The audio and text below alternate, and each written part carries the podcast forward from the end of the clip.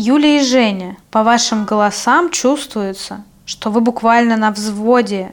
Почему ты не отвечаешь на мои истеричные звонки? Тут... Бля, а ты угадай, когда я приехал и в связи с чем. Разберешься с психологом? Хорошо. Всем привет. Привет. Меня зовут Женя.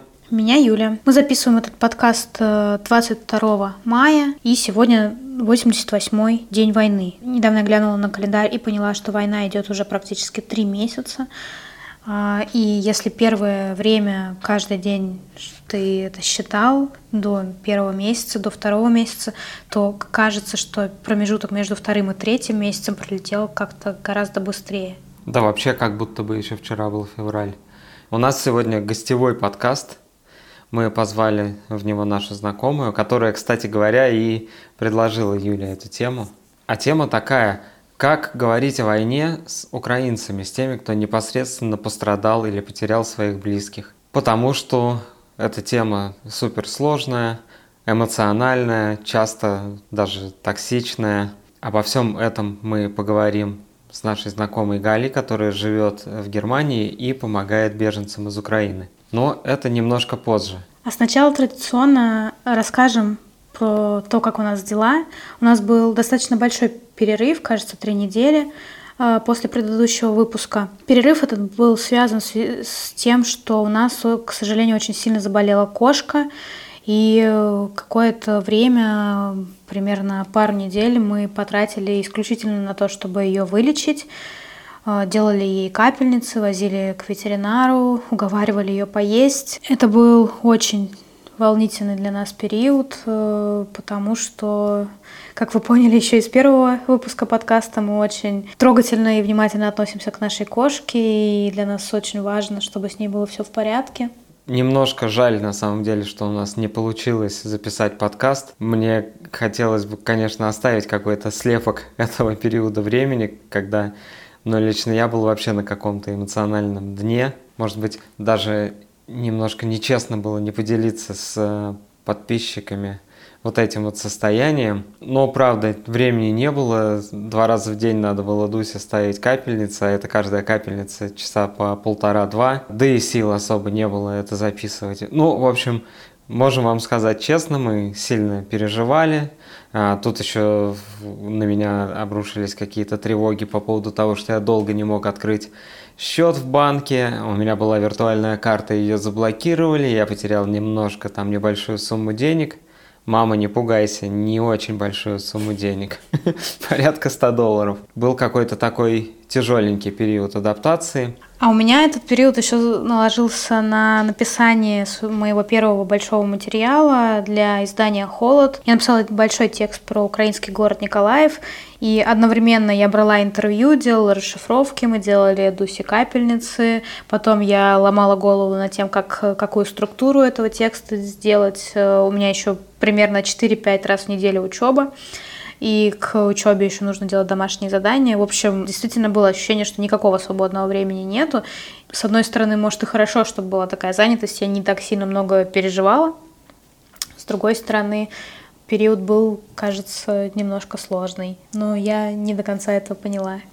Свой подкаст мы придумали как акцент на наших переживаниях.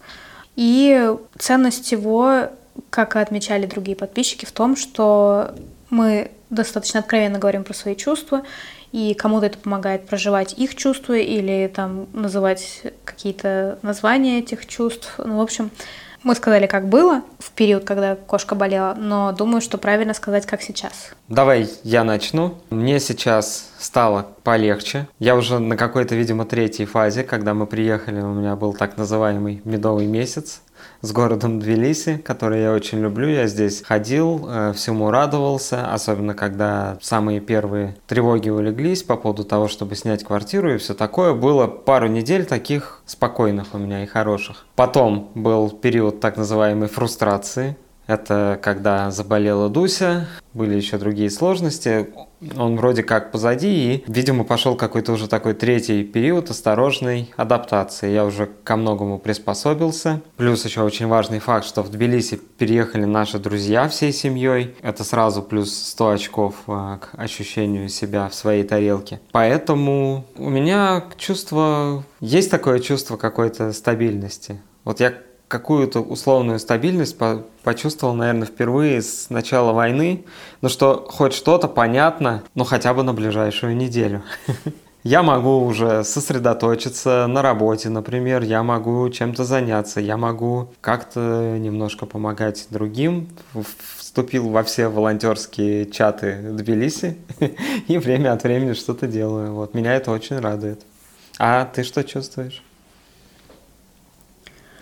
Здесь была длинная пауза, потому что я не знаю, что я чувствую. И, наверное, это важная характеристика последнего времени. Я все время занята, у меня много учебы, я пытаюсь влиться в журналистскую работу, и сильно много чувств у меня сейчас нету. У меня есть ощущение в целом, что я справляюсь с ситуацией, что то, что сейчас есть, мне как бы по силам. Я это выдерживаю. Вот такое у меня есть ощущение, что я это выдерживаю. Я читаю новости, мне они не нравятся, но они меня не выбивают на целый день из колеи. Я понимаю, что у меня чуть меньше ресурсов для того, чтобы продолжать в том же темпе каждый день общаться со своими украинками в Инстаграме, как я это делала раньше. Но я решила собственно, немного сократить это общение, не так много с ними общаюсь. Все свое время я направляю на то, чтобы работать или учиться. И, собственно, для меня это и было целью переезда — работать и там доучиться. Для тебя была цель переезда это волонтерить и делать что-то полезное. И чтобы ты работала. И у меня получается, если взять первые пару недель, когда мы только переехали, я не могла буквально себя как-то собрать в кучку, у меня не концентрировалось внимание, я забывала, путала, слова неправильно писала. Когнитивные сложности были. А сейчас у меня все получается. Более того, получается без какого-то большого страдания, надлома себя или там как-то заставления. Наоборот, мне интересно. И это, наверное, плохо звучит, что там происходит война, мне интересно об этом писать. Нет, я имею в виду не это. Я бы с удовольствием писала на какие-то другие темы. Просто мне интересно получать новую профессию. У меня какая-то позитивная обратная связь от коллег, от преподавателей и от редактора. Меня это, безусловно, конечно же, очень радует. Ну и, собственно, вот э, после того, как я на этой неделе выпустила свой текст, про Николаев. Я разрешила себе пару дней отдохнуть. Один день я просто лежала. Как раз тебя не было весь день, и я одна дома хорошо отдохнула. Вчера мы как раз гуляли с друзьями, и сегодня я уже поняла, что у меня есть силы брать новую тему в работу. Собственно, сегодня я уже начала работать дальше. Ну что, давай позвоним Гале. Галя, привет. Привет, Юля, привет, Женя.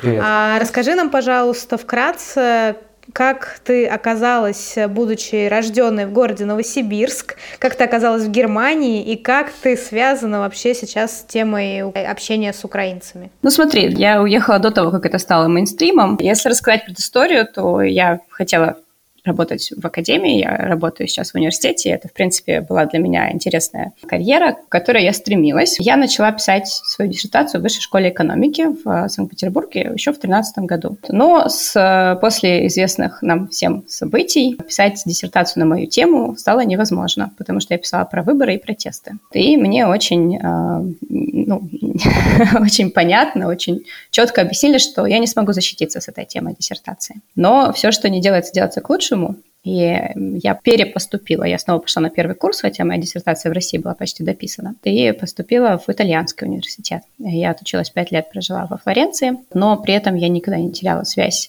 с Россией. Я туда всегда приезжала, я наблюдала там на выборах, как Юля знает, наверное. То есть я вот в таком все время принимала в чем-то вот в активистской деятельности какое-то участие. В 2018 году я вернулась потому что у меня заканчивался контракт. Я приезжала, читала какие-то курсы и уезжала снова в Италию. То есть я, а, получается, с 18 по 20 год я жила на две страны. На самом деле в академии это достаточно распространенная история, что ты живешь на две страны, на два города. Я прилетала, читала какие-то курсы, улетала обратно, писала диссертацию в Флоренции, преподавала в Питере. В общем, это было достаточно классно, комфортно. Но, тем не менее, а, работать на том же уровне, как в Европе, ну, это в России не выходит. Это очень большие преподавательские нагрузки. И, конечно, вот эта сумасшедшая бюрократия, наверное, сейчас она стала еще хуже, но уже в тот момент вот эти все предпосылки были. Ну и опять же, зажимание пространства академической свободы, естественно, оно проходило постоянно. К примеру, э, меня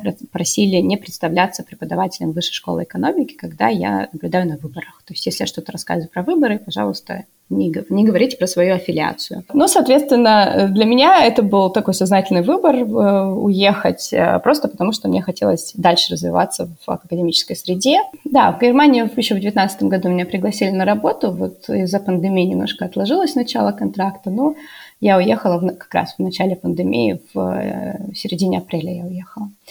Вот, то есть это был тоже, ну, немножко такой стрессовый переезд, более стрессовый, чем обычный переезд. Ну, в общем, не такой стрессовый, как сейчас, конечно, у людей, у всех. Собственно, давай подойдем к теме, э, о чем мы хотим сегодня поговорить. Ты эту тему и предложила про чувство вины, про стыд, который испытываешь, когда общаешься с украинцами. У тебя в этом точно больше опыта, чем у нас у обоих, потому что ты непосредственно общаешься с этими людьми в личном общении. У меня больше онлайн общение, и Чаще всего это общение с людьми, которые сами ко мне первые идут на контакт, поэтому мне намного легче. Но когда я как журналистка ищу новых людей и пишу как бы запросы на интервью или там на какие-то комментарии, конечно, я тоже сталкивалась с разными реакциями. Но расскажи вот ты про свой опыт, как, как вообще, что, что ты делаешь? Я помогаю как э, переводчица в разных бюрократических учреждениях. Я начала это делать где-то дней через 10 после того, как началась война. Первые 10 дней я провела в коме. А, ну мы ходили на протесты. Вот, э, мы ходили на протесты, и э, у меня здесь есть две хорошие подруги, они обе из э, Сум. И мы ходили, мы пили чай, что покрепче, и вместе плакали.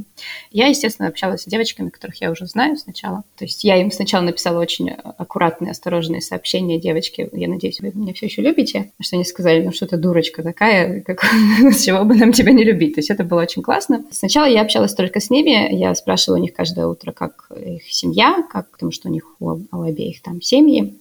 Они мне отписывались, они мне говорили, да хватит уже спрашивать, хотя бы делай это через день.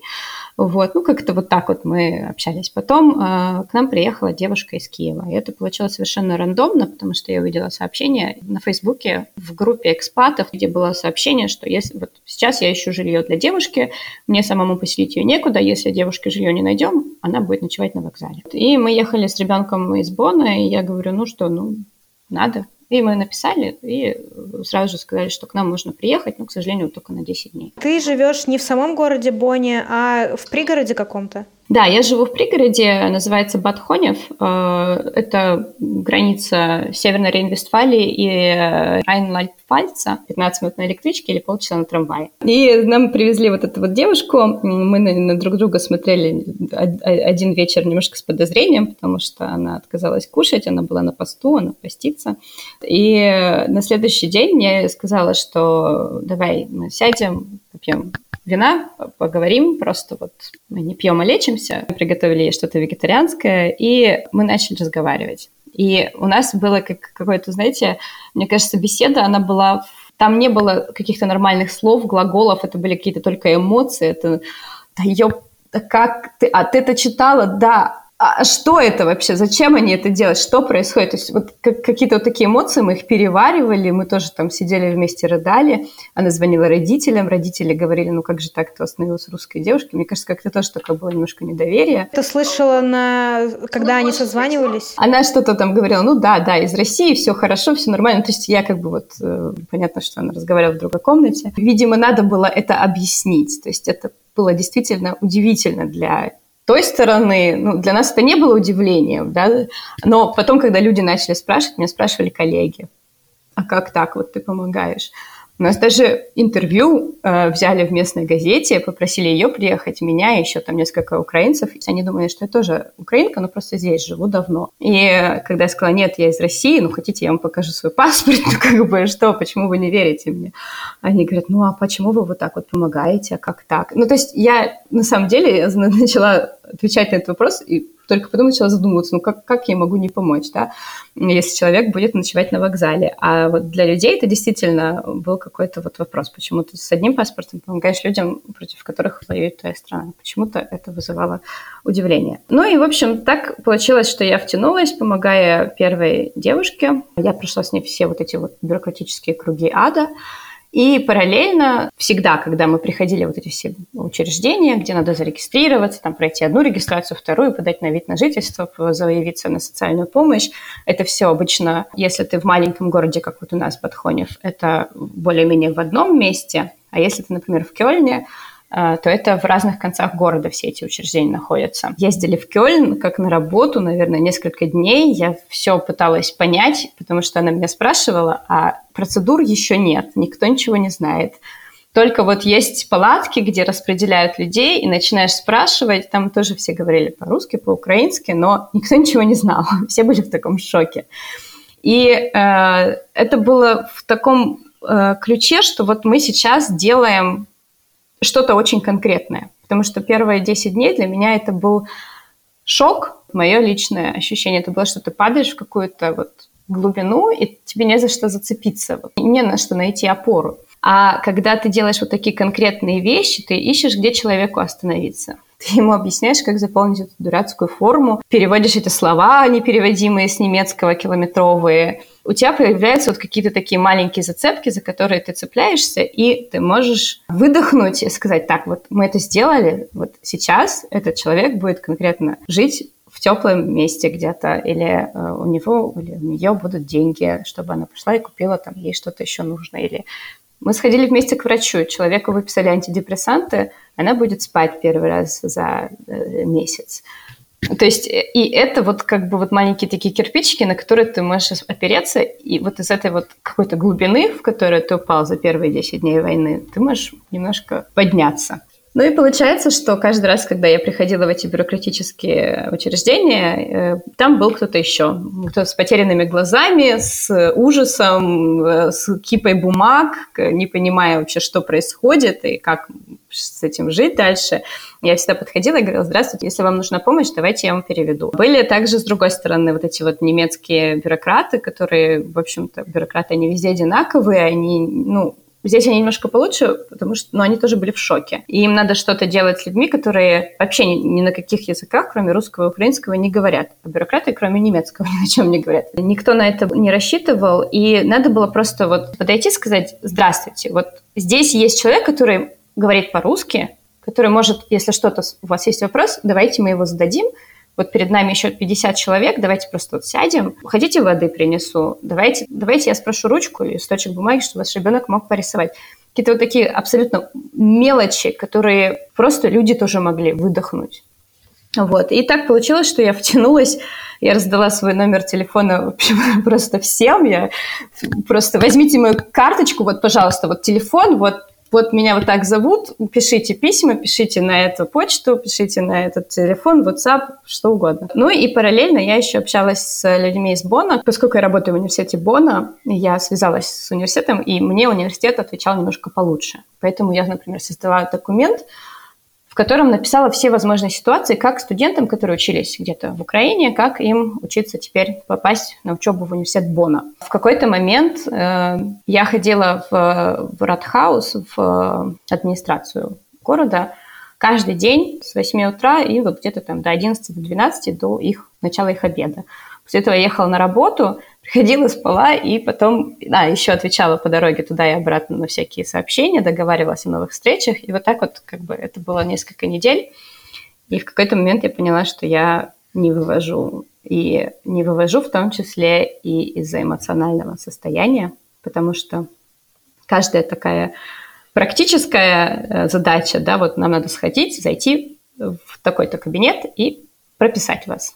Но она всегда сопровождается и эмоциональной составляющей, когда ну, люди не роботы, да, они начинают как-то тебе все равно общаться, разговаривать, вы сидите в очереди вместе, вы не можете просто сидеть и молчать, смотреть в пол, вы о чем-то все равно разговариваете. Ну и обычно, да, это вопрос, откуда вы приехали, как вы доехали, все ли хорошо, все ли живы. Меня ни разу не спрашивали, откуда я. Я думаю, что людям, когда ты им помогаешь, им уже не важно, кто ты, да хоть какой-то черт лысый. Вот ты помогаешь, все, это хорошо.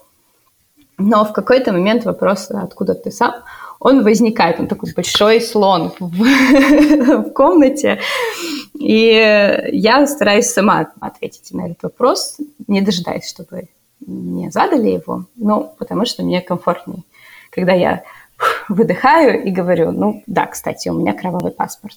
Я надеюсь, вас это не смущает. Ничего себе, я первый раз слышу такое утверждение. Кровавый паспорт. Так говорят, кровавый паспорт? От кого же? И, наверное, я слышала это от своего папы первый раз, когда мы задумались менять гражданство, и он сказал, ну да, наверное, стоит отказаться от этого кровавого паспорта. И как-то, ну вот в моем окружении именно русские люди, не немцы, не украинцы, а вот именно мы, свой паспорт часто называем кровавым. Ну, я у вас нет, у вас такого нет? Слушай, ну я просто ни разу не слышала даже такого утверждения. Я хотела немножко зацепиться. Ты рассказываешь, что в основном люди, которым ты вот так вот конкретно помогаешь, собственно, они не спрашивают. При этом ты говоришь, что все равно эмоциональная составляющая. То есть как бы ты ее как сама чувствовала, получается. Они у тебя еще не спрашивают, но у тебя все равно уже есть какие-то чувства вины или что-то. Что это такое?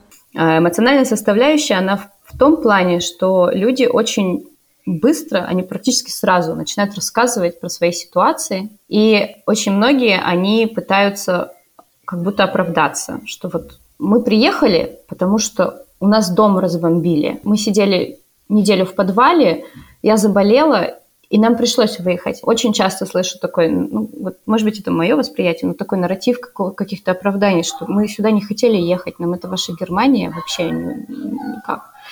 Но нам пришлось. И вот за этим пришлось, потом начинается рассказ, а почему пришлось. И я это имела в виду, вот эта эмоциональная составляющая, ну, для меня и для тех, кто рассказывает, это всегда очень эмоционально. Когда люди делятся своими э, впечатлениями, опытом о том, как они спасались из разных, совершенно из разных городов э, Украины. Вот, поэтому, да, эмоциональная она есть, она возникает всегда в какой-то разный момент, но я очень много слышала вот таких историй, а почему мы сюда приехали. Может быть, им хочется поделиться именно со мной, как носителя этого кровавого паспорта. Может быть, им просто хочется выговориться. А, я не знаю, я это еще не поняла. Но то, что люди эмоционально рассказывают о своем опыте, и они хотят об этом говорить, потому что они говорят долго, емко, эпитетами, с матами очень часто. Кажется, что им хочется об этом говорить. И я даю им тоже такую возможность, такая психологическая помощь. Я не психолог, но хотя бы ухо свое предоставить, и пусть им полегчает, пожалуйста. Ты вообще каждый день, э, там, жертвуя вообще своими личными планами, своими личными делами, помогаешь, и, казалось бы, ты, наоборот, хорошее дело делаешь, и, ну, и действительно люди без языка приехали, без тебя они там вообще непонятно зарегистрируются или нет, но при этом все равно вот это чувство вины, оно витает в воздухе, как будто бы это противоречие, нет? Ты знаешь, для меня нету противоречия, потому что, ну, я тот человек, который проголосовал ногами, да, я уехала из России давно, наверное, в какой-то степени там какая-то там одна тысячная процента вины на том, что Путин все еще у власти, ну, как-то вот в, в моем понимании на мне тоже эта вина есть, потому что я не осталась, я там не штурмовала Кремль, я не знаю, не строила баррикады, не жгла покрышки, я просто собрала вещи тихо, нашла работу и уехала. Я чего-то не доделала, может быть, я могла бы сделать больше, оно всегда это есть. И когда ты встречаешься с людьми, которые из-за того, что творит твоя страна, вынуждены эвакуироваться, бежать крайне в некомфортной ситуации, меняя 6-8 стран по дороге с маленькими детьми, и то, что они живут в подвале, и то, что их дома бомбят, то, что их убивают и насилуют. Это все из-за того, что делает сейчас Россия. И это, значит, со мной тоже в какой-то степени на одну там тысячную процента связано. И я всегда говорю, что, во-первых, мне очень важно, что они продолжают со мной общаться, что это не то, что Вот я им там помогла, мы всю бюрократию прошли, и все. Я очень рада, когда мы куда-то вместе ездим, ходим, кофе пьем, потому что для меня это вот тоже такая связь с ними, да, и возможность поговорить, реалити-чек провести, слишком ли сильно нас ненавидят, или еще вот все-таки есть какой-то шанс. Я делаю в основном вот эту вот помощь, наверное, она и для меня тоже помощь. Это действительно, наверное, меня спасло от очень серьезной депрессии, просто на депрессию не было времени. И за это им спасибо, что они еще позволяют мне помогать. Я уверен, что найдутся люди, которые будут нас слушать, которые скажут, ну а какое чувство вины? Ну вы разве виноваты? Ну что, я за Путина не, не голосовал, войсками я не командовал, приказ о начале войны я не отдавал. Типа, почему я должен испытывать чувство вины? Что на это ответить? А, я слушаю очень много всяких разных вот этих вот роликов, где обсуждается коллективная вина, коллективная ответственность, кто что кому должен, какие еще там варианты того, что как повиниться, как разбить лоб об пол, когда будешь кланяться перед Украиной. Я для себя лично еще этот ответ на этот вопрос не нашла, потому что в какой-то степени, как взрослый человек, я сформировалась в Германии в очень большой степени. И здесь для меня всегда была вот эта вот часть немецкой культуры, вот эта вот вина, которую немцы испытывали, и немцы открыто об этом говорили – буквально там, не знаю, ты общаешься с человеком, ты его только встретил, ты говоришь, что я из России, и тебе говорят, ой, нам так жаль, что вот Германия сделала с Россией в, во Вторую мировую войну. Это просто вот всегда было частью беседы, частью любого языкового курса. Это какие-то там съездить посмотреть э, на захоронение, съездить посмотреть музей Второй мировой войны, там какие-то там местные достопримечательности, связанные со Второй мировой войной с Холокостом. То есть люди всегда говорили об этом, хотя они родились очень многие гораздо позже войны, никакого своего участия в этом не принимали. А мы находимся сейчас, мы то поколение, которое, из которого люди командуют войсками, топят за войну, э, пишут посты, поддерживают, не знаю, там, и прочее, прочее. То есть, ну вот мы немцы там 30-х, 40-х годов. И поэтому для меня сказать, что чувство вины э, во мне оно есть за свою страну, за своих соотечественников. Это, может быть, это не чувство вины, может быть, чувство стыда. Ну, чувство стыда, оно со мной присутствует очень давно, потому что в 2008 году, когда бомбили Грузию, я была в Германии, меня встретили в классе фразы «Здравствуйте, агрессор». То есть для меня вот эти вот все э, ситуации и вопросы о том, как говорить с грузинами о войне или как говорить с украинцами про 2014 год и ситуацию в Одессе, в Донбассе. Сейчас это просто вот умножено на тысячу, на, не знаю, на миллионы, да, в эмоциональном плане. Потому что и масштаб трагедии существенно больше. Но каждый раз, когда ты представляешь, что а, кого-то сейчас там убивают или насилуют, ну, мои личные эмоции, там, они мне кажутся ну, такими несущественными и неважными. Может быть, я, не знаю, там, откладываю свои эмоции. Может быть, они когда как-то еще вырвутся, и какой-то момент мне надо будет пойти к врачу уже не, не как переводчик, а уже как пациент. В последнее время я хожу только как переводчик. Вот, и попросить там гору антидепрессантов. А, мне уже даже сказали, какие хорошие, потому что люди тоже об этом рассказывают. Говорят, вот эти помогло. Помните, мы с вами к врачу ходили? Видите, какая счастливая? Я даже сплю. Вот, то есть это, да. Эм, не знаю, может быть, это как-то еще придет. Но мне кажется, я, знаете, как вот немножко этим чувством вины, как ядом отравлялась, и мне какой-то вот ну, оно уже там вот как-то во мне так разрослось, я с этим сжилась, с моим любимым чувством вины. Да, обнимаю свой кровавый паспорт, думаю о судьбах мира и о том, как нам восстанавливать Украину.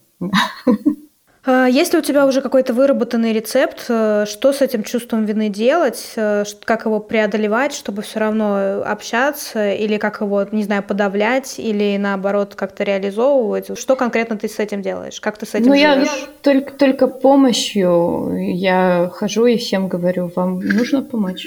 Может быть, вам надо перевести? А вы знаете, вам надо еще там зарегистрировать? А вот эту анкету вы заполнили, я их достаю вообще конкретно. Мое внутреннее ощущение, когда я, не знаю, там, три часа разговариваю с бюрократами, заполняю анкеты, объясняю процессы, я потом выхожу, и я выдыхаю и думаю, да, я сейчас сделала такую маленькую какую-то такую штуку, которая облегчила жизнь вот этой конкретной семье.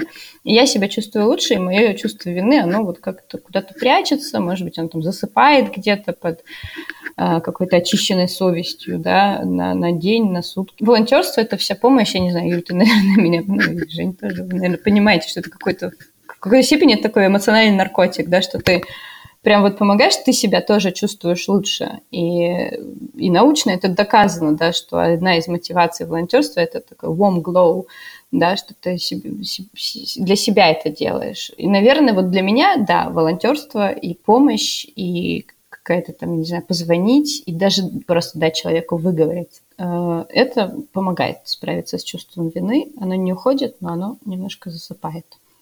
Тут хочется проговорить, что, наверное, у большинства россиян такой прямой возможности волонтерить, к сожалению, нет, потому что далеко не в каждый город приехали украинцы. И я знаю от многих своих подписчиц, что многие хотели бы как-то помогать, участвовать, и это действительно направить свою энергию, да, несогласие с войной в какое-то действие. И у многих же нет этой возможности помогать непосредственно украинцам. С другой стороны, можно найти какие-то альтернативные способы волонтерства, помогать не конкретно какой-то украинской семье, а волонтерить в ОВД-инфо или другой волонтерской организации какой-то, э, то есть тоже что-то делать конкретное, понятное, осязаемое. И действительно, волонтерство — отличный способ, наверное, один из самых правильных, каких-то хороших, направить все свое негодование, несогласие и вообще комплекс чувств в какое-то дело.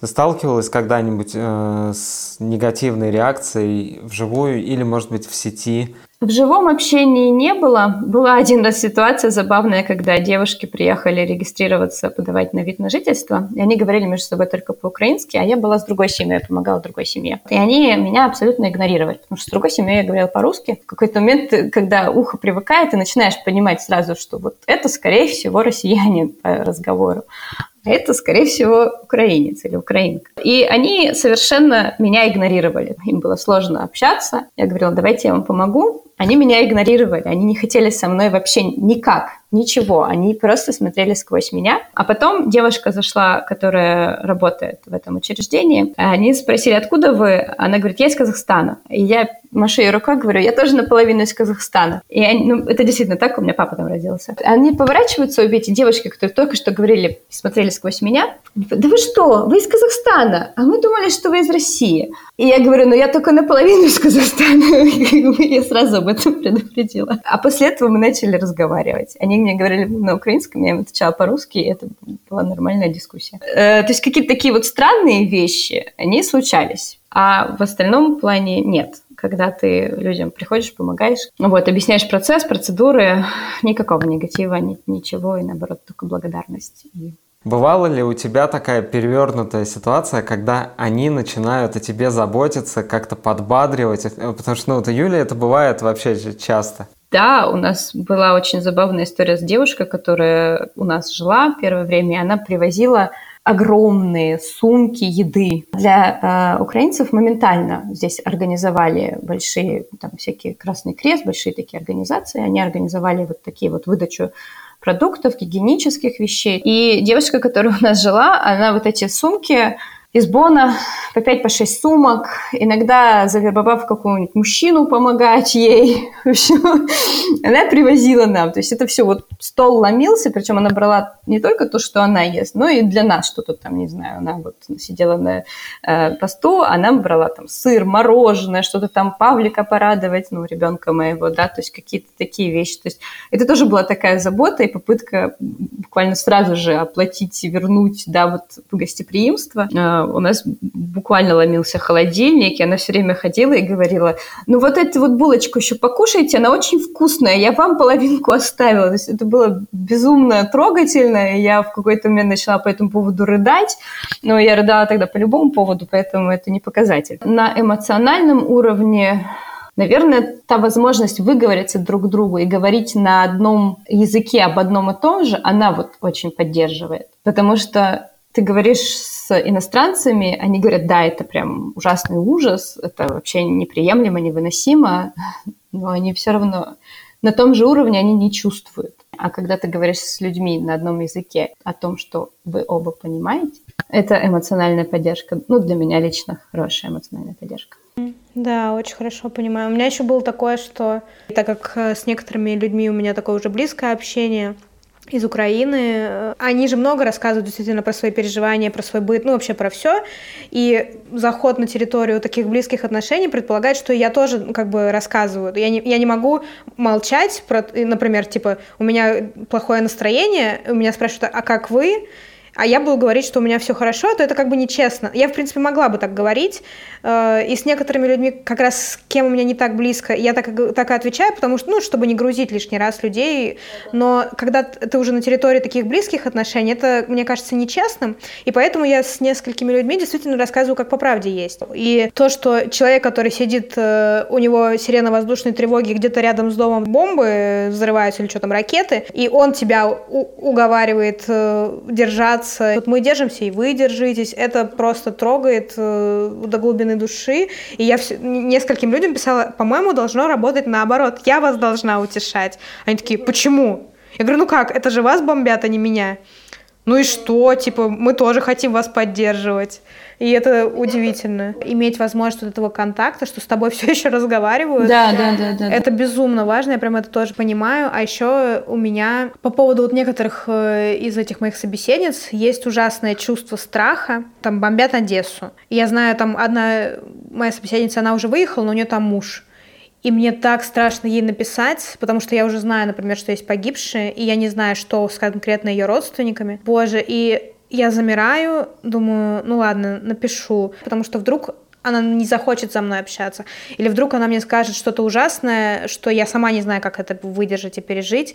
Да, да, у меня тоже есть такое. Я в какой-то момент увидела сообщение, я была разбомблена Шостка, это Сумская область, а, есть погибшие. И вот девушка, которая у меня жила, она как раз из Шостки. И я так вот стою, у меня такой шок, э, потому что я знаю, что ее родственники, ее родители живут рядом с какой-то военной частью. И я понимаю, что если бомбили, то, наверное, пытались уже там до, до конца доравнять то, что было раньше военной частью. Я ей пишу, ну, я ей сбрасываю в Телеграме, говорю, как твои, все в порядке. Она не читает мое сообщение.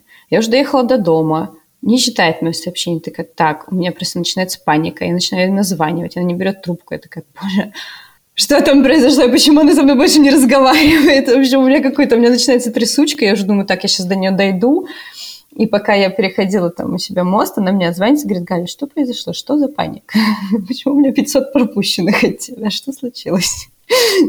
как бы. Я говорю, там что-то в Шостке. Она такая, а, ну да, там была военная тревога, да, что-то бахнуло, все хорошо. Я говорю, ну твои родители все в порядке? Она такая, да, да, я просто спала. Когда что ты меня, как ты, какое право ты имеешь так меня пугать? Почему ты не отвечаешь на мои истеричные звонки? Тут в шостке что-то разбомбили. В общем, была такая ситуация. Но я понимаю, о чем ты говоришь, что очень страшно, что в какой-то момент тебе скажут, э, пожалуйста, просто сюда больше не пишите, не звоните, и, пожалуйста, больше... И я знаю, что вот, ну, мои девчонки, которые здесь уже давно живут, э, мы с ними раз, разговаривали об этом, и они говорили, что да, вот мы различаем там хороший русский, нехороший русский, русский, который разбомбил наш дом, мы различаем это все, но вот они пришли к выводу, что если у кого-то личная потеря происходит, то там уже все грани между русскими, они стираются они все становятся нехорошими. И я, в принципе, принимаю, наверное, да, вот этот э, водораздел, если действительно у человека кто-то погиб, и действительно это личная трагедия, то там уже, ну, не до раздела, уже уже все немцы фашисты. Вот. Ну тут тоже, наверное, зависит от человека, от э, каждого, потому что, ну вот у, у меня, к сожалению, как бы я это называю в моей копилке уже три смерти. А, у трех моих собеседниц э, погибли родственники из-за войны. Это мама женщины из Одессы, э, бабушка э, киевлянки которая была в Мариуполе, она погибла в подвале, и она не захоронена, потому что родственники потом вынуждены были бежать, они не смогли ее похоронить. И муж э, харьковчанки, он, как я понимаю, защищал свой город. Насколько я могла, я пыталась помочь пережить их э, вот моим этим. Как ты это делаешь? Как ты вот как как помочь пережить? Наверное, опираюсь на свой опыт, когда я переживала смерть папы, и я помню примерно, ну не примерно, я очень хорошо помню, что я чувствовала. Ну, говорю какие-то очень простые слова, что никакие мои слова вам не помогут, и я не в силах, но вот мне очень жаль, что это произошло. И иногда я задаю какие-то очень бытовые вопросы, типа, а что вы сейчас делаете, там, не знаю, ели вы сегодня или нет, э, там, спрашиваю через день, там, удалось ли вам поспать. Ну, в общем, какие-то очень такие простые вещи. С одной э, собеседницей мы очень много общались, и я у нее спрашивала подробности. Как вы узнали о смерти? Ну, про бабушку, там, расскажите про бабушку, если хотите. И, ну, просто выслушивала и задавала какие-то вопросы. Ну, я думаю, что ты делаешь большое-большое дело.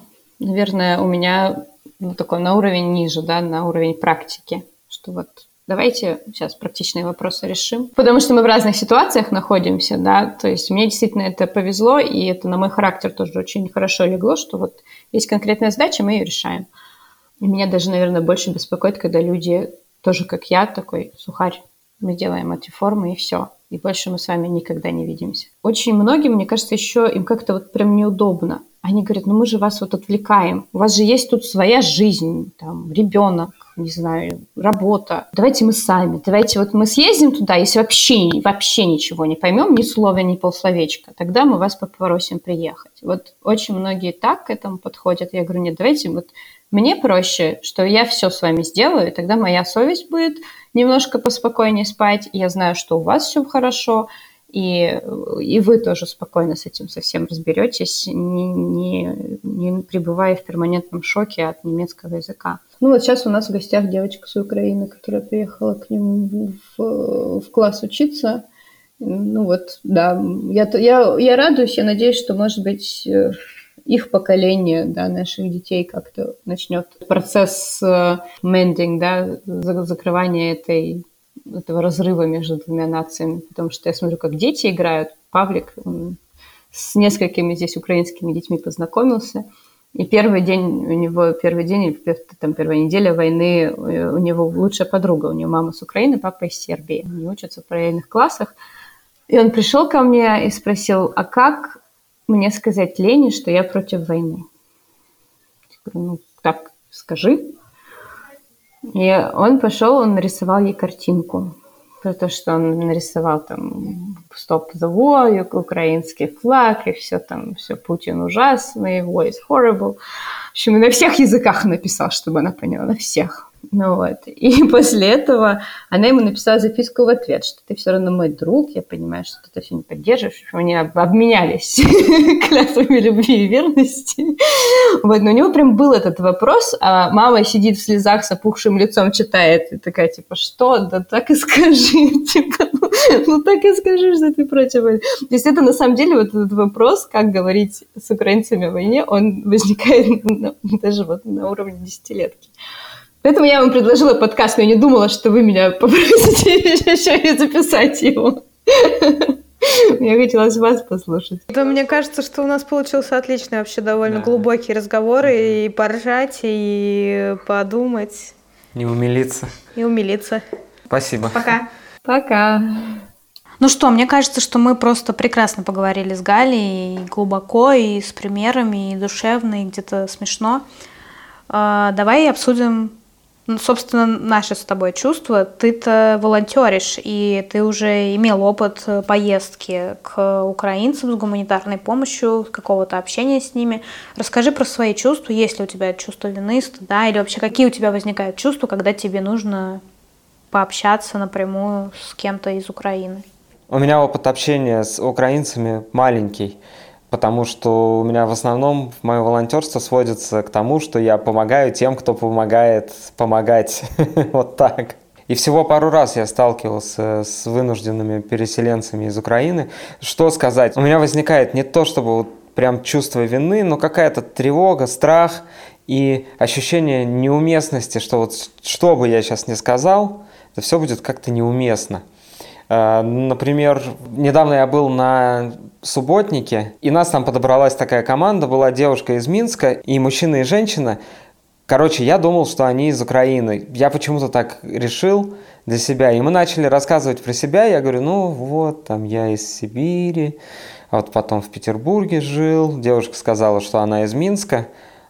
А эти ребята сказали, что они из Тбилиси, то есть они русскоязычные грузины. И я немножко выдохнул, потому что, ну как-то я вот подумал, что вот они, они скажут, а мы из, приехали из Мариуполя две недели назад. И я как будто бы растеряюсь и не буду знать, что им сказать. Ну я скажу там, о, сочувствую я как будто строю для себя 100 вариантов развития диалога, и в каждом варианте они мне говорят, типа, да иди ты знаешь куда вообще. И недавно мы ехали закупать гуманитарную помощь, э, и как раз за рулем была и руководила всем процессом женщина из Украины.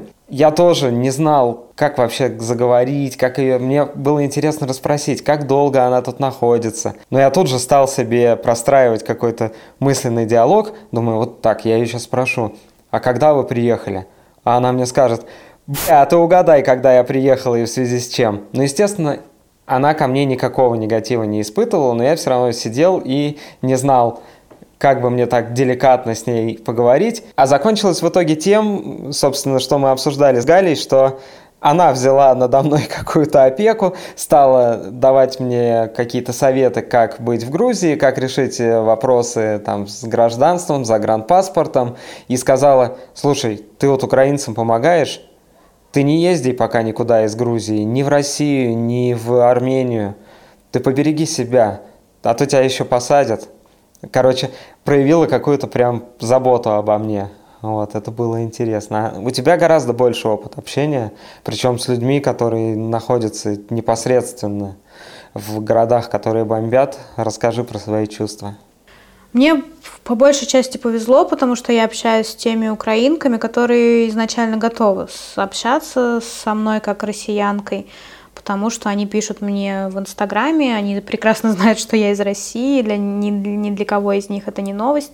Они знают мою позицию, потому что многие подписаны давно на меня. И поэтому в этом смысле никакого негатива я не встречала от э, подписчиц. У меня есть другой опыт, когда я ищу героев для своих текстов и пишу незнакомым людям, и э, такое было буквально в первую неделю, может быть, даже там какой-то второй, третий день э, войны, когда я искала героев э, для материала про людей, которые экстренно, буквально вот в первый, второй день выезжали из страны. Я писала незнакомым людям. Один человек меня забанил в Телеграме, так что я не могла еще пару недель писать исходящие сообщения э, другим людям. А другой человек написал, я как бы по умолчанию всем пишу на русском языке, потому что как-то, ну, собственно, я и в Инстаграме общаюсь со всеми украинками на русском языке. И мне пришел ответ, что я не разговариваю на языке свиней, имея в виду русский. Меня это очень, конечно, так сильно травмировало в том плане, что я впервые в жизни столкнулась с э, ассоциацией себя с чем-то связанным с войной. Это вступило в резкое противоречие с моим самоощущением, что я же там вообще активистка, я боролась как могла, и вот теперь вообще я журналистка, и это самая, одна из самых главных профессий, которые сейчас есть для того, чтобы освещать то, что происходит, все эти ужасы. Ну, и я подумала, э, что я не смогу больше ни одного сообщения сообщения исходящего написать после этого, потому что мне очень тяжело, как это все пережить, какой ужас вообще. Ну, я поспала, и утром, в общем, уже писала новый запрос, и оказалось, что если чуть более аккуратно сформулировать, чуть больше раз извиниться в исходящем сообщении, то подавляющее число людей отвечают, отвечают даже не агрессивно. Что касается чувства вины и каких-то чувств, иногда у меня тоже бывает такое, что что с людьми, с которыми я уже много общаюсь, э, постоянно какой-то у нас контакт, кто живет в Украине, и я, например, читаю новость, э, свежую новость о том, что этот город сегодня там только что бомбили, мне ужасно, я себя чувствую ужасно, мое тело сковывает какой-то страх, он такой все в напряжении, и я срочно там пишу, вы в порядке, я читала новость, что вас там только что бомбили. И бывало такое, когда человек говорил, ой, я только от вас узнала, я вообще там в другом районе города, меня это... Мы даже не слышали, у нас все в порядке. Бывало такое, что кто-то писал, да, у нас кошмар, но мы в порядке. Бывает такое, когда я знаю, что у нескольких людей, у нескольких моих подписчиц, э, с которыми я общаюсь постоянно, сыновья или мужья, или какие-то другие родственники, братья, например, э, либо в теробороне. Ну да, я, наверное, про ВСУ не знаю. В основном они предпочитают ничего не рассказывать, потому что это, ну, как-то, наверное, какая-то, ну, может быть, секретность есть вокруг этого, и, может быть, им запрещено подробности рассказывать. Ну, про нескольких людей я знаю. И мне действительно очень страшно спрашивать, а как ваш сын? Или а как ваш муж? Потому что понятно, что они находятся в зоне боевых действий. Как я, да, уже говорила в подкасте ранее, вот муж одной из подписчиц, к сожалению, погиб, видимо, в бою. Я, в принципе, готова, что после этого люди могли бы не общаться со мной. Но, по-моему, все продолжают общаться. Что сказать? Я знаю, что сейчас многие переходят только на украинский язык и принципиально не хотят говорить и писать по-русски. Даже одна моя подписчица удалила русскоязычную клавиатуру в телефоне и может мне писать теперь только по ну, украинскими буковками. Я понимаю любую интенцию, которая может исходить сейчас со стороны Украины. С другой стороны, периодически я думаю, что они имеют право на, ну, на многие свои эмоции, а, но я не обязана все принимать на себя как такая губка. И порой, когда в Инстаграме мне приходит что-то такое очень эмоциональное, ну, видимо, на каком-то на запале, бывает же такое, это же все качели, когда ты нормальный, ну, как-то себя уравновешенно чувствуешь, когда то из тебя вот так прет. Я это сама прекрасно понимаю. Я тоже, когда в ярости, я могу написать чего угодно. Я позволяю себе просто никак не реагировать иногда на какие-то такие очень эмоциональные сообщения. Да, я тут хотел присоединиться, и мне сразу вспомнились несколько случаев, когда какой-нибудь публичный человек э, из России, ну, типа там у Максима Каца была такая история, или у Шульман, что-то написал, это не понравилось украинцам, и они начинают этому человеку присылать проклятия. И в этом месте путинисты обычно радостно потирают ручки и говорят, вот, вы хотели угодить украинцам, хотели им понравиться, они вот вам злобные слова пишут. На это мне хочется всегда сказать, что, да, в общем-то, мы делаем то, что мы делаем, не, не потому, что мы хотим угодить украинцам или вообще кому-либо угодить, а просто потому, что делаем то, что считаем правильным, то, что соответствует нашим ценностям. Это, может быть, даже прозвучит как-то эгоистично или жестко, да, но у нас нет цели всем угодить, и угодить там подписчице, которая выливает на тебя хейт, это не является твоей целью, она справится со своими эмоциями сама в конце концов. И перед тем, как попрощаться, давай ответим на вопросы подписчиков. Вопрос от Вики. Юлия и Женя, а мне было бы интересно узнать, как проходит ваш обычный день? Мой обычный день проходит так.